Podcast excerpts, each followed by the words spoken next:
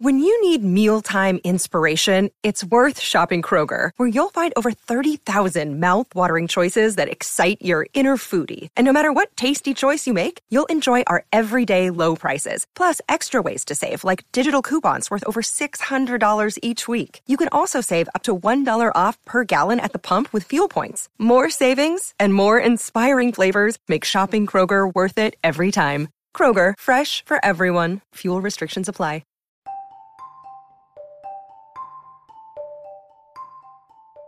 Hey there, welcome to The Tint. I'm your host, Scott Fellman, and it's time for another foray into the world of aquariums from a slightly different perspective.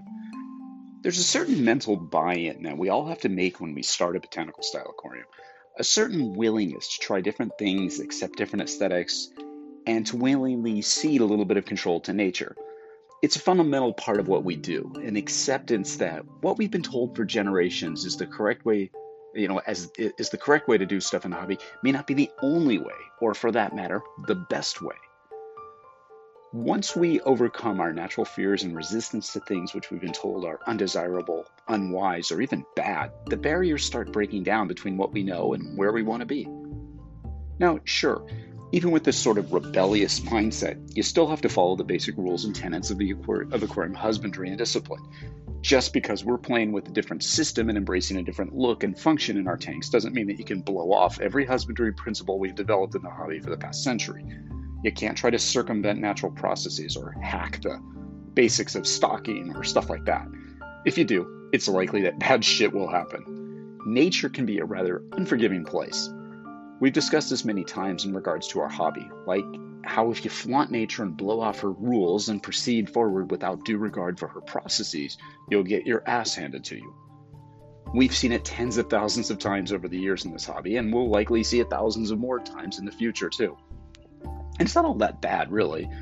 Sometimes the lessons learned from these misadventures and the surprisingly easy ways to resolve them can yield some practical, even transformative results. Yes, it's not always about doing radical stuff, mind you. Sometimes it's about not doing stuff.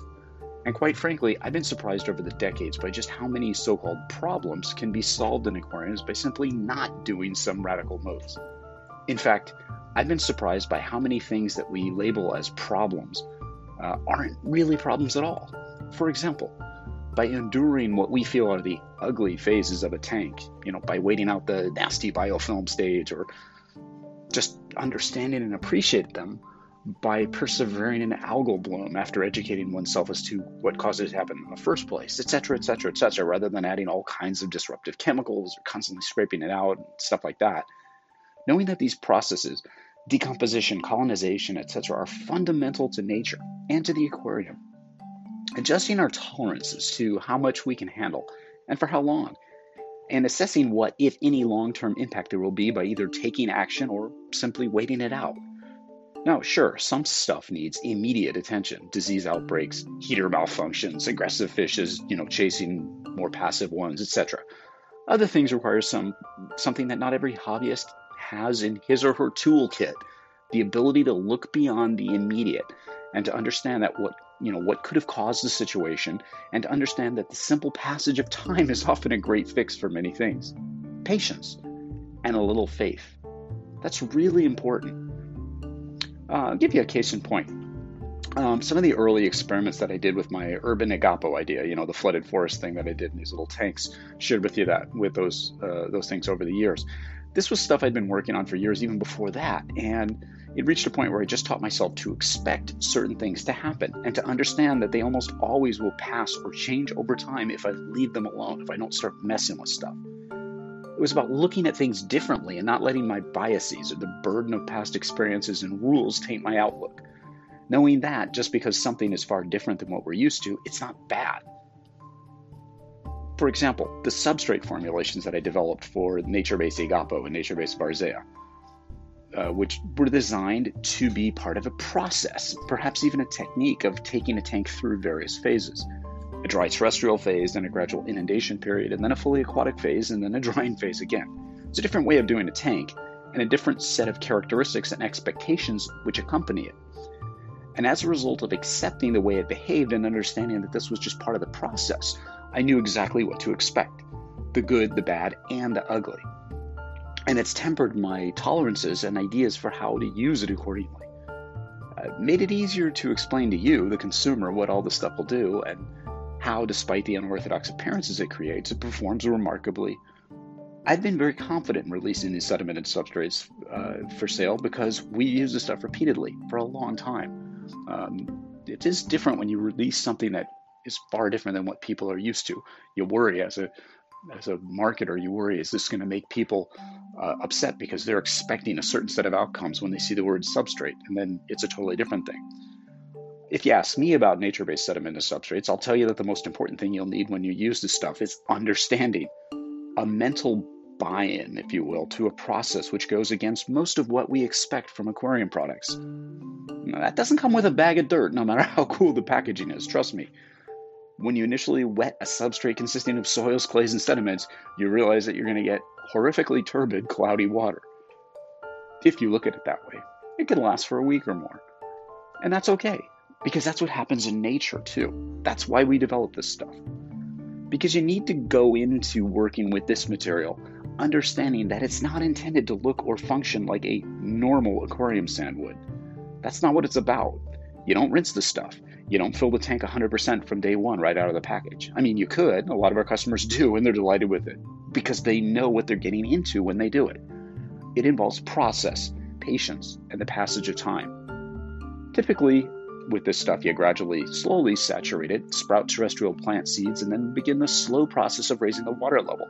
You don't direct filter returns into it, if you're using one at all, or it'll make the water even cloudier for a longer period of time. At this phase, you're likely to not even use it on a large tank because it's easier to control it in a smaller tank. And yes, this stuff's kind of pricey. Hell, you're simply not going to use this stuff to create a typical aquarium in the first place. Yet that's what makes the process so damn fun. It's important to understand the hows and whys of specialized aquariums in general and what to expect from them and the products we use with them when we embark on these journeys. And there's always unknowns when you go against the grain in the aquarium hobbies, and outcomes you may never have expected, and that's not a bad thing. The point of discussing this concept and our experiments with nature base is that it's an example of a process that requires not only a different outlook, but mental buy in to a system of doing things for a reason. Sure, you could skirt the rules, fill a tank with water 100% from day one, and have a super cloud of sediments and mud for untold weeks or even months for all I know. Nature will simply adjust the initial, uh, the initial outcome, and it's perfectly okay to do that. Either you'll fix it somehow, or you'll leave it alone and let nature sort it out herself. I recommend that you do the latter. Either way, nature eventually sorts it out. Again, this mindset of sort of Zen like patience and confidence in nature figuring shit out is but one way of looking at managing things. And it's not for everyone. Control freaks and obsessive tinkerers need not apply. I know quite a few of you. And quite honestly, it's not necessarily you know something that you need to keep all the time. There's the workaround here. Mm. I hate the word workaround, but the workaround is to understand what you're doing and what could happen, why it happens, and what the upside or downside of rapidly correcting it can be. The key, typically, is with most things in the aquarium world, is to simply be patient. Despite our best efforts to fix stuff, nature almost always sorts it out and does it way better than we can. She's been doing it for eons. Great example of this think about the bane of most hobbyists' existence so called nuisance algae. It's a nuisance to us because it looks like shit. It derails our dreams of a pristine aquarium filled with spotless plants, rocks, coral, whatever.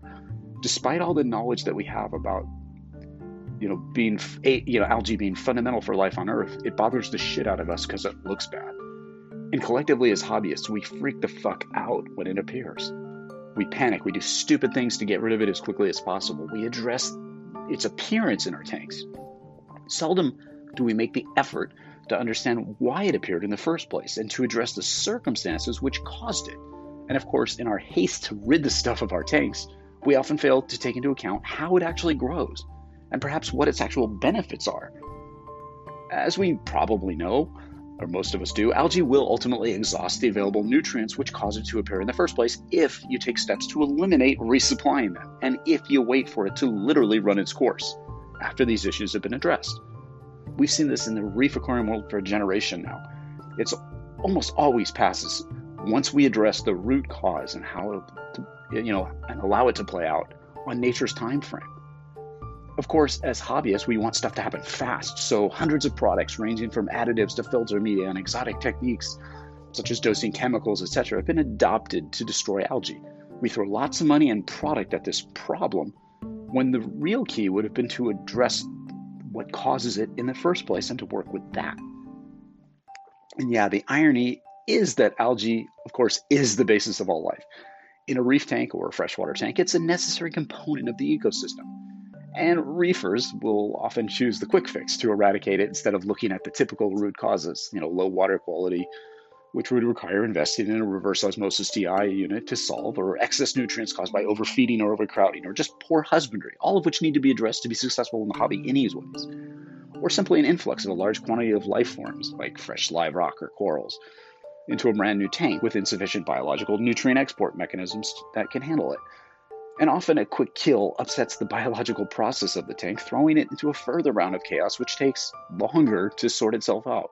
Works the same in a botanical style aquarium as well. You start pulling out all the decomposing leaves or getting rid of all the biofilm, it just prolongs the process because what you're doing is essentially resetting these processes and, those organisms which rely on the nutrients and so forth starve and die and it creates all kinds of problems so once these things are understood and the root causes addressed the best and most successful way to resolve the algae issue, for example, long term, is often to just simply be patient and wait it out. Wait for nature to adjust on her terms, on her time frame. She seeks a balance. Rapid, dramatic environmental shifts are never good, uh, never a good thing for any type of aquarium. And systems like we run, with lots of organic material present, it's just as susceptible to insults from big, poorly thought out moves as any other perhaps even more because by its very nature, our style of aquarium is based upon lots of natural materials which impact the environment on multiple fronts. We need to remember this. We need to observe our systems keenly, test when we can, and always apply common sense to any move that we make. With botanical style aquariums, the key here is often that a cadence, understanding that the material we add needs to be added or replaced at a pace that makes sense for your specific system, is supremely important.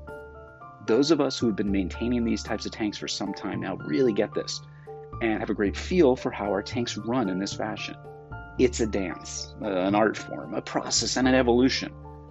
Sometimes seemingly chaotic, other times maddeningly slow, always alluring, always deferring to nature. And it's all to, you know, held together by you, the aquarist, applying as much emotion as you do procedure, all done in the proper time. Questioning things when we're unsure and accepting things when we feel it's right, or even just because. This is a huge point, something which everyone who works with botanical style aquariums comes to know and usually accept. We need to have an attitude which doesn't allow us to panic, to make fast short term moves in favor of longer term outcomes, to accept things that seem uncomfortable. Question what we've been told is the only way to do stuff. It's a very different philosophy. You need to accept different aesthetics, you need to, flexibility. You may even have to accept short term losses for a greater long term good. You need to have faith in nature. She won't steer you wrong unless you try to best her. Stay patient, stay open minded, stay brave, stay curious, stay observant, and always stay wet. Until next time, this is Scott Fellman from Tannin Aquatics. Thanks for spending part of your day with me, and I look forward to seeing you on the next installment of The Tint.